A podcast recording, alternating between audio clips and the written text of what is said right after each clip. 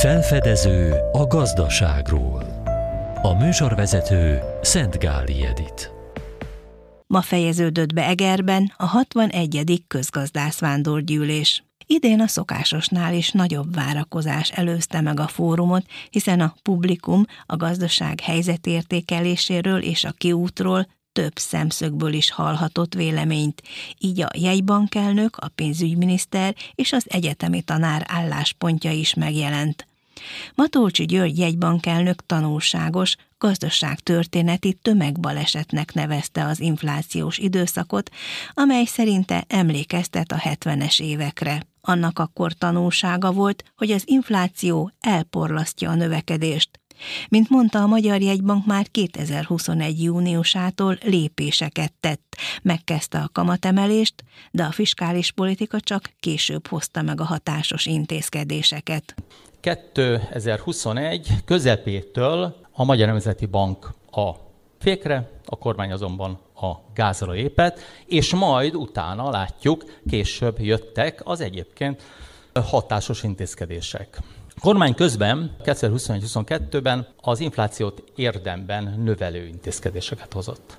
Nem csak, hogy nem társult a jegybank küzdelméhez, hanem a magas államháztartási deficit révén, és majd a különösen az élelmiszerástoppok esetében még bizony hozzáadott, lehet, hogy tüzet akart oltani, csak olajjal, tehát hozzáadott az inflációhoz. 2022. októberében egy hát, hogy mondjam, árfolyamválság közelében voltunk.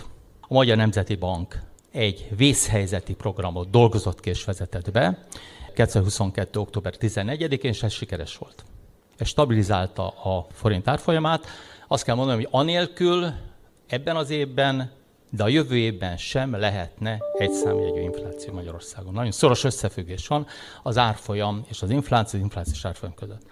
Végül 2023 elején kérésünkre, sorozatos kérésünkre a versenyhivatal elindítja az állam, a kormány nevében az infláció ellen küzdelmet. Mi megkezdhettük 2023 tavaszán a vészhelyzeti program kivezetését, és ahogy jelzem, nagy valószínűséggel novemberre, egy szám egyű majd decemberre, 700 körüli szinten süllyed az infláció.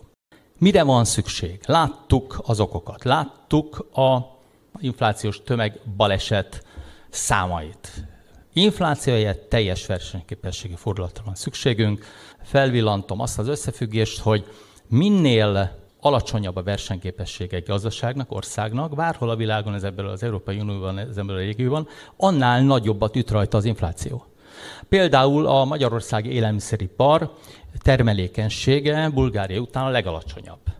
Ezért az élelmiszerárakra természetesen óriási hatással van az alacsony termelékenység, tehát az alacsony versenyképesség. Sorolhatnám végig, bizony tetten érhető, Varga miniszter úr még hét helyjel jobb helyezést adott át a versenyképességi rangsorban. Zuhantunk az inflációs kaland következtében 7 helyet, miközben a lengyelek például 7 helyet léptek a 64 mért ország közül.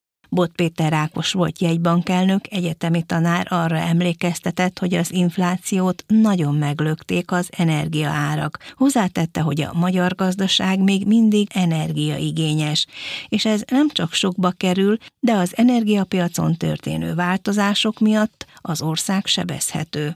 Úgy látta, minden olyan fejlesztés, amely energiaigényes, nem csak hogy nem csökkenti az energetikai függőséget, de azt is jelenti, hogy külső erők határozzák meg, hogy a hazai gazdaság merre megy tovább. Szerinte a technológiai forradalomban a szoftverfejlesztési rendszerekben kellene új lehetőségeket keresni. Megemlítem, hogy 2010 és 20 között a magyar ipar energiafogyasztása 46%-kal nőtt.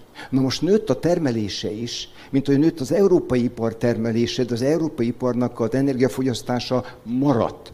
Tehát a magyar ipar olyan szerkezet felé ment el, amely energiaigényes is. Amikor én írom a maga mérges cikkeit, akkor az azért írom, hogy azt tudatosítsam, hogy ezt nem szabad folytatni, mert beleütközik mindenfajta korlátokba. Varga Mihály pénzügyminiszter a mostani inflációs helyzet kialakulásának okait elemezve egyetértett az energia árrobbanással és az élelmiszer árak emelkedésével, és azt is elismerte, hogy az adott időszakban a fiskális politika laza volt. A hitelminősítőkkel egyetértett abban is, hogy az energiafüggőség a jövőben is kockázatot jelent, akár csak a háború elhúzódása, kiterjedése. És kockázat az is, hogy mi lesz az uniós pénzekkel. Az Európai Unióval most már gyakorlatilag egy jó bő egy éve eh, vitánk van eh, bizonyos kérdésekből.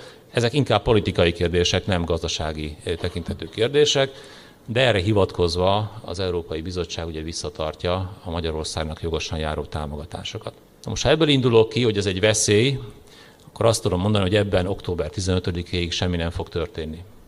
Tehát szemben látható, hogy az Európai Bizottság meg fogja várni a lengyel választásoknak az eredményét, és a lengyel választások eredménye függővé azt is, hogy a tárgyalások gyorsulhatnak, vagy lassulhatnak. Nem Magyarországon múlik.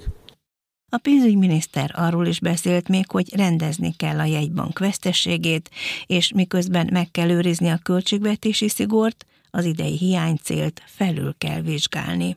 A közgazdász vándorgyűlés első napi eszmecseréjének közös nevezője tehát az volt, hogy jelenleg a gazdaságpolitika első számú feladata az infláció letörése, és kívánatos volna a régóta tervezett versenyképességi fordulat is.